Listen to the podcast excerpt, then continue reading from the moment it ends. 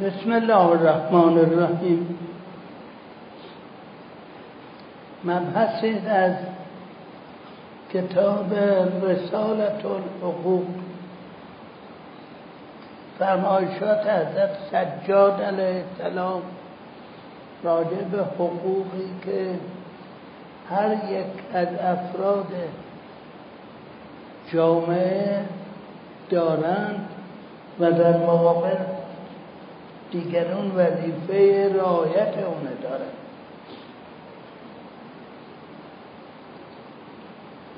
حق پدر.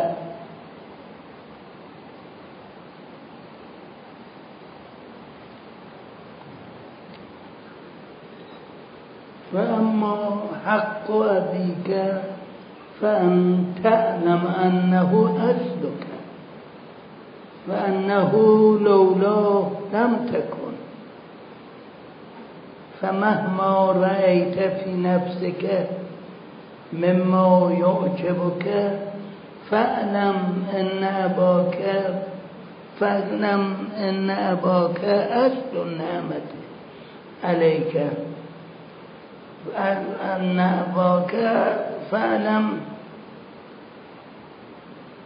أن أباك أصل النعمة عليك فيه فاحمد الله واشكره على قدر ذلك ولا قوة إلا بالله. حق پدر فرمودن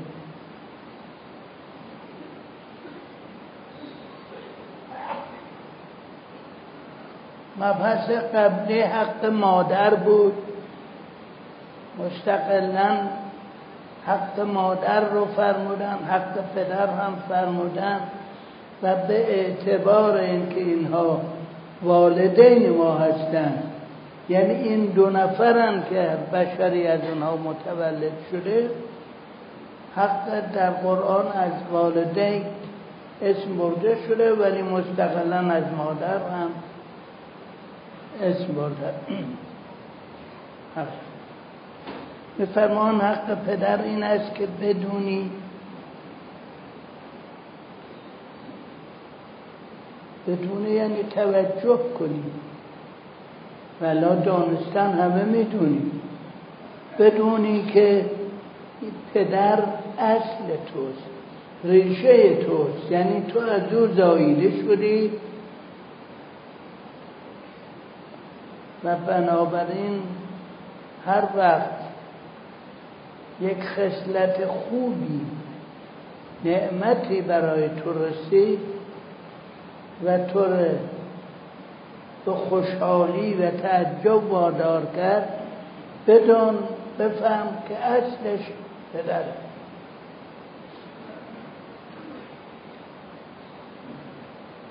البته در زبان عربی نمیشه گفت خب زبان از یه زبان دیگه بهتره یا بدتره؟ سالتر یا غیر سالتر میگن ولی از ما برای ما از این جهت زبان عربی یه تقدمی داره که پیغمبر و ائمه ما چون عرب بودن تصمیماتی که می‌گرفتن فرمایشاتی که فرمودن به زبان عربی و از این جهت برای ما قابل بررسی. مثلا کلمه اب یعنی پدر و ام یعنی مادر. در عربی غیر از همین پدر مادر معمولی که والدین ما هستن به یه معانی عرفی هم به کار میره. مثلا میگن جنگ ام سلاسل ام سلاسل یعنی مادر سلسله ها. ام. ولی ام به معنای این مادر نیست برای اینکه سلسله که مادر نداره. اون به معنای منشأ وجودیشه یا زیاد بودنشه. جنگی بوده که بسیاری از سربازان فرار سربازان ایران در مقابل اسلام فرار می‌کردن. اینها رو با زنجیر پاهاشون بستن که فقط می‌تونستن با یک دو قدم آهسته برن. سلسله. در جاهای دیگه فرمودن ابو. اب به کار بردن. پدر چیزی. نه اینکه صفاتی پدر داره یا مادر داره؟ یعنی بسیار مهمه. مثلا میگن شجاعت فلان کش شجاعه یا نیست. میگن پدر شجاعته. یعنی اصلا شجاعت از او داییده میشه.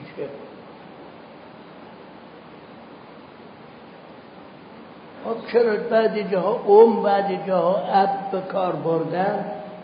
برای اینکه این مسئله زبانه در زبان عربی سلسله لغت مؤنث بنابراین ام السلاسل به کار بردن. در موارد دیگری ابو به کار بردن. فرقی نمی‌کنه. خواستن نشون بدن. که هم پدر و هم مادر موجب وجود ما شدن بعد که فرمودن که اگر نعمتی خصلتی در خودت دیدی بدون که اصلش از پدره یعنی اصل از پدر و مادر.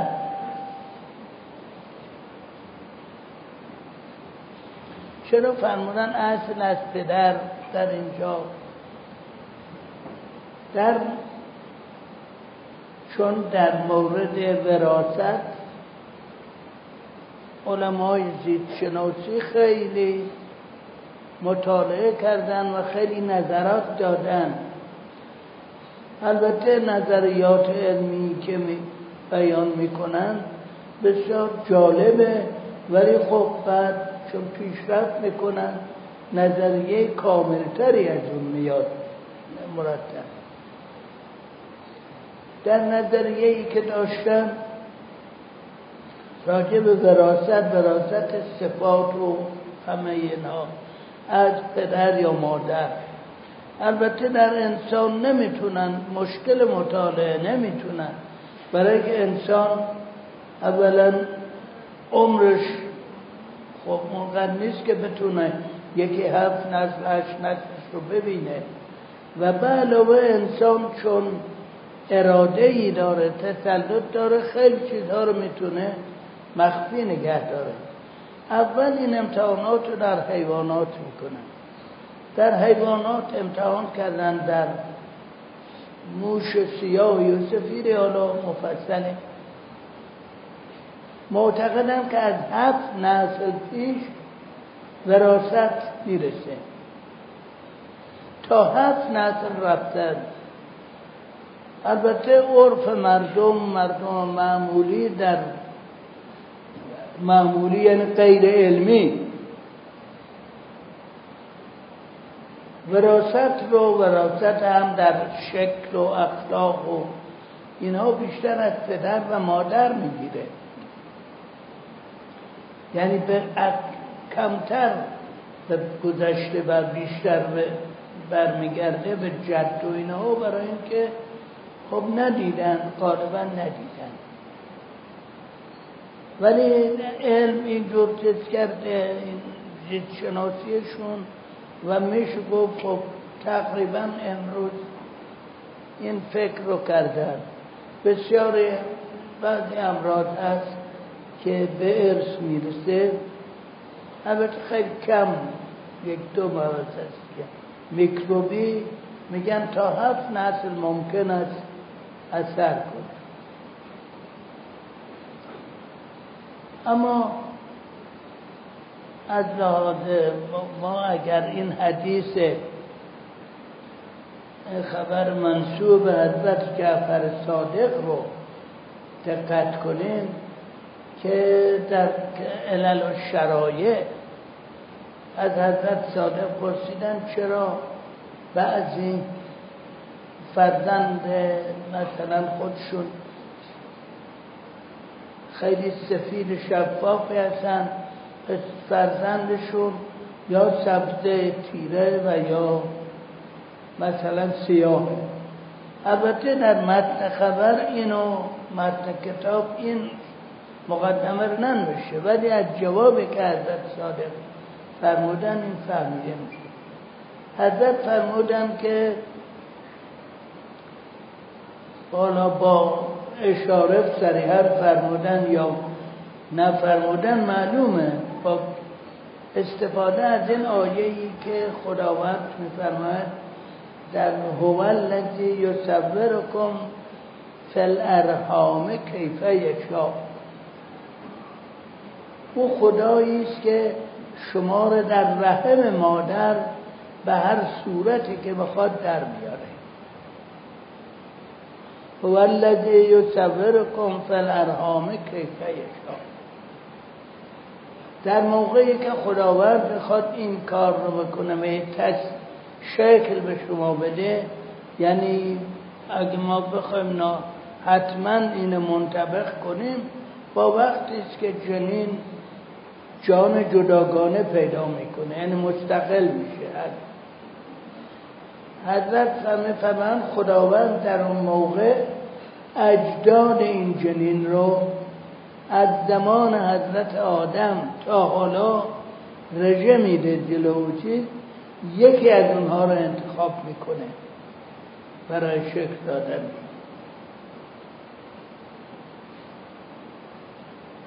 یعنی ممکن است که وراست از چندین نسل قبل به طرف برسه. اینجا حضرت سجاد این مطلب فرمودن که اصل تو یعنی اون نطفه پدری از پدر است ولی از مادر هو الذی یصورکم فی الارحام بستگی به طرز زندگی است که مادر برای جنین خودش فراهم کرده. یعنی اگر اهل نماز و روزه باشه به موقع بخونه از کار حرام که پرهیز کنه مال حرام یا لقمه حرام نخوره اینها خیلی در این طفل موثره پس طفلی که به دنیا میاد یه و ارث داره از پدر یه ارث داره از مادر. این که فرمودن اینجا نه این که صرفا از پدر از ارث داری. پدر از پدر داری از مادر رو هم قبلا فرمودن از طرفین میفرمان از بدون که اصلیت از اونه. ولا خداوند البته در تولد حضرت عیسی علیه السلام پدر نبود مادر بود. ما میگیم که طبق قرآن که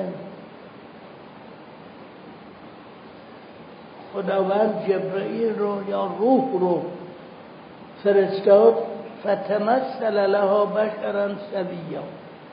به صورت شکل انسانی در آمد در, مقابل مریم و خداوند از روح در دمید از روح خودش. اینه که فرموده است ان مثل عیسی عند الله که مثل آدم خلقه من تراب ثم يقول له كن ثم قال له كن فيكون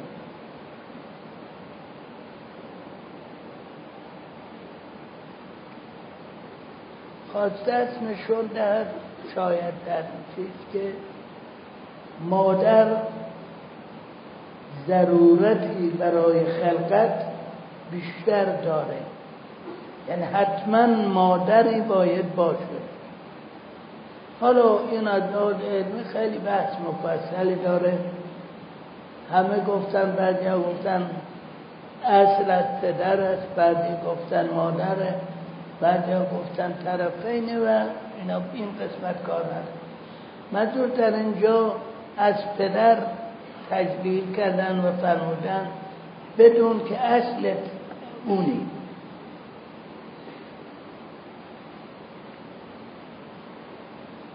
و وقتی توجه کردی و دانستی که اصل وجودت از پدر آمده است اون وقت فکر کن که بر حسب این میزان بر حسب این امر از او شکر گذاری و چیز در مورد پدر شاید در قرآن کمتر گفته شده تا از مادر مادر. برای اینکه در مادر خداوند یک قریزه قریزه حب فرزند در همه مادرها چه مادرهای انسان چه مادرها در حیوانات دیگه آفریده. همه حیوانات به استثنای مختصری مادرها از فرزند حتما پذیرایی می‌کنه ولی پدر کمتر همه جا نیست. یعنی خداوند قریزه حب فرزند حب نسل را در مادر آفریده. بنابراین مادر خود به خود به فرزند توجه داره. پدر رو گفتن چون پدر اون قریده در همه نیست در همه حیوانات همه جانداران نیست. پدر رو گفتن از که توجه بکنید به پدر و احترام پدر برای که اون هم در تقابل این کار رو بکنه. که فرمودن ولا تقل لهما افن اگه پدر و مادرت هر دور گفت فرمودن نزد تو بودن منزل تو بودن پیر شدن. که خب پیر هم چیز میشه دل نازک پیر شدن به اونا حتی اف نگو یعنی اصلا اخم نکن. هیچ حرفی یا هیچ پاسخی رو با بیاعتنایی و ناراحتی ادا نکن. انشاءالله ما توفیق پیدا کنیم.